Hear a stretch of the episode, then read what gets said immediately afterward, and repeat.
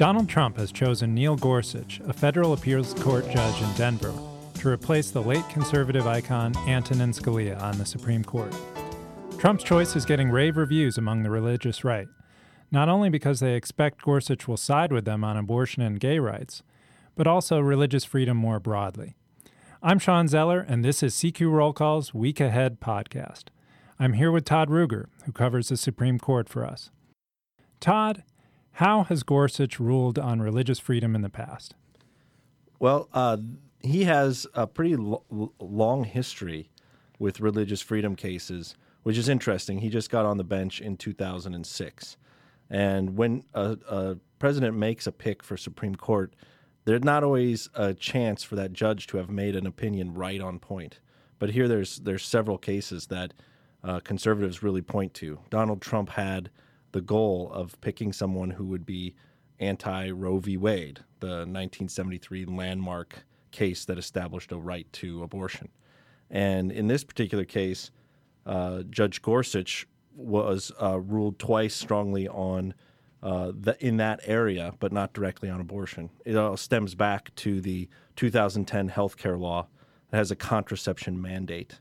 And there were a bunch of companies, nonprofits, that didn't like having to produce contraception as part of their insurance plan for their for their employees. Uh, one of those, the most famous one now because of the case, was Hobby Lobby, and they're a for-profit company, closely held for-profit company, and that case went through the Tenth Circuit.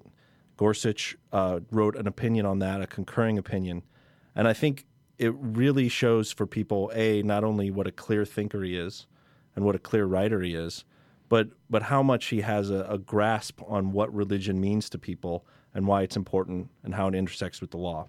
So in his in his thing, uh, in his con- concurrence, he wrote about why this was a problem for this company, because they didn't want any part of having to be a, uh, any part of the supply chain for a contraception, which was against their religion. And he wrote uh, that they they sought guidance on this issue from their religion, and he says uh, the Green family, which owns Hobby Lobby, are among those who seek guidance from their faith on these questions. Understanding that is the key to understanding this case. And so he's got a great view of religion in the law, and that's why people think he, he'll be strong on abortion rights and other things. So, if that jurisprudence uh, extends to other things, we've heard a lot of complaints uh, during the Obama administration's uh, tenure about religious freedom, about uh, bakers having to bake cakes for gay and lesbian couples getting married. Does the Hobby Lobby case extend to that sort of thing as well?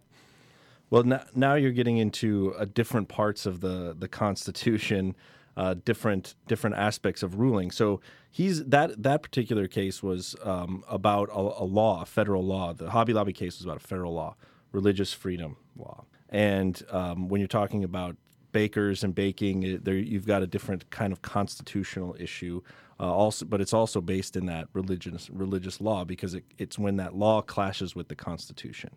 Um, and he has other cases though that aren't aren't even specifically on Christianity and baking that show how much he appreciates religion uh, or sides with religion when it comes to these clashes with the law. The, for instance, there's a uh, a Native American prisoner who was serving life in prison for killing his two year old daughter. And he wanted access to a sweat lodge so he could practice his religion. And what uh, Judge Gorsuch wrote about this was given this situation, he turned to religion to help comfort himself or to, to, to take care of his issues with being in prison for the rest of his life. And um, there's no substantial burden for the government to take him to a sweat lodge, and so he should be uh, should be allowed to do that. And so the, he's got you know not only Christian values in there, but other religious values. There's a good chance that he'll hear a case eventually, if he's confirmed to the Supreme Court, about this executive order President Trump has issued on refugees, which is controversial because a lot of people feel like it's targeted at Muslims. How does that fit in with the way he's ruled in the past? Do we know anything about where he might come down based on his rulings on similar issues in the past. Well, we don't exactly. So this is one of those areas that's sort of a, a black hole in his past. There, it's uh, the the American Civil Liberties Union has brought a case, like cases across the country, on behalf of these refugees and other immigrants. The case that has gone the farthest so far is in New York, and the claims there are based on the Fifth Amendment and the equal protection part of the Fifth Amendment. And so there's no cases that he's ruled on directly on point on that. And that you know their their feeling in that challenge is that the executive order was substantially motivated by animus toward Muslims, and it has a, a, a more of an impact on Muslims than other religions.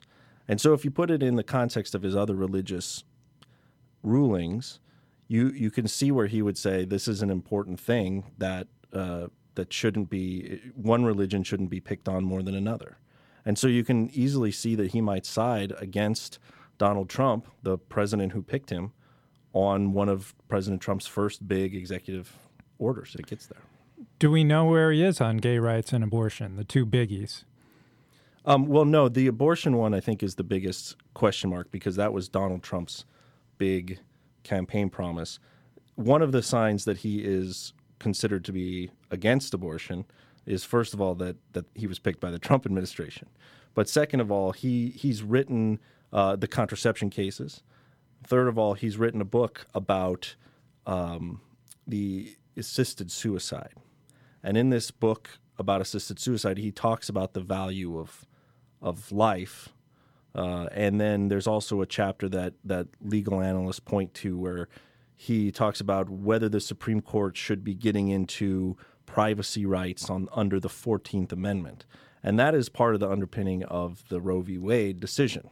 So while he hasn't really spoken on that, um, it you know it's very there's a lot of signs that indicate that he would do that. On what the, about the gay marriage piece? Well, uh, let me just add to that first is that the other part part of the Roe v. Wade thing is overturning precedent, and how much how willing is he to over, go back and overturn things that the Supreme Court has already decided. Now he's a he's a student of the Supreme Court. He had two two clerkships with two different justices, and in fact, he'll be the first justice to be sitting with.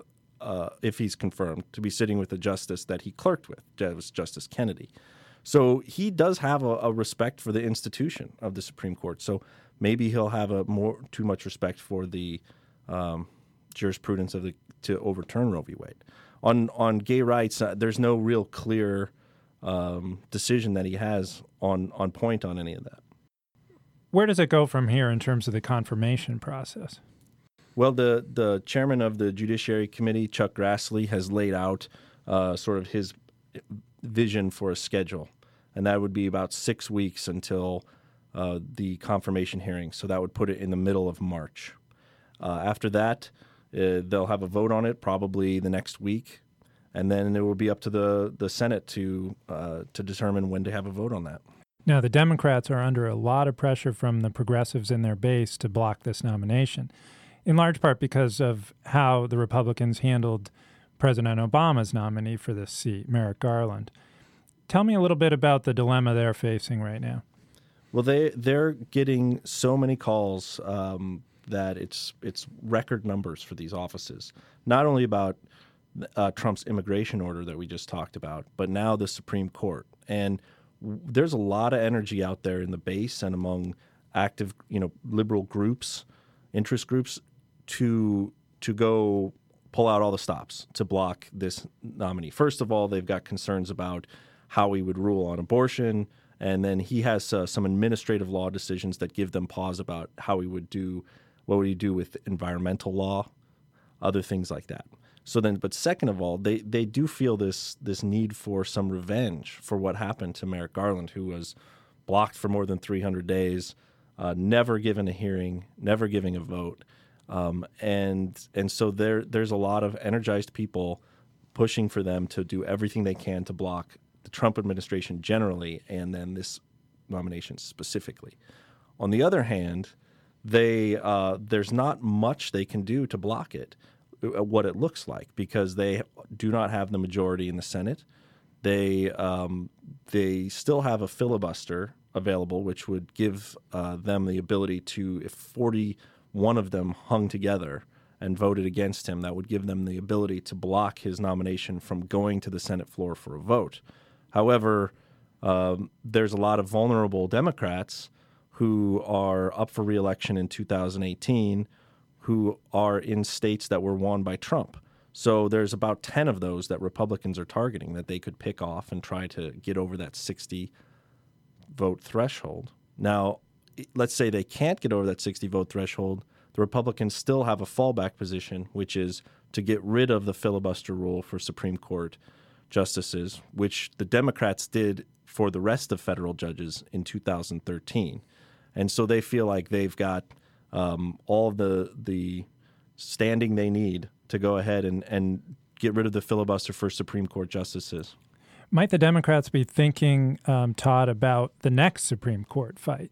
You've got three sitting justices who are in their 80s, right? And Anthony Kennedy, uh, Ruth Bader Ginsburg, and Stephen Breyer. Uh, Stephen Breyer is only 78, but yes, the other two are in their 80s.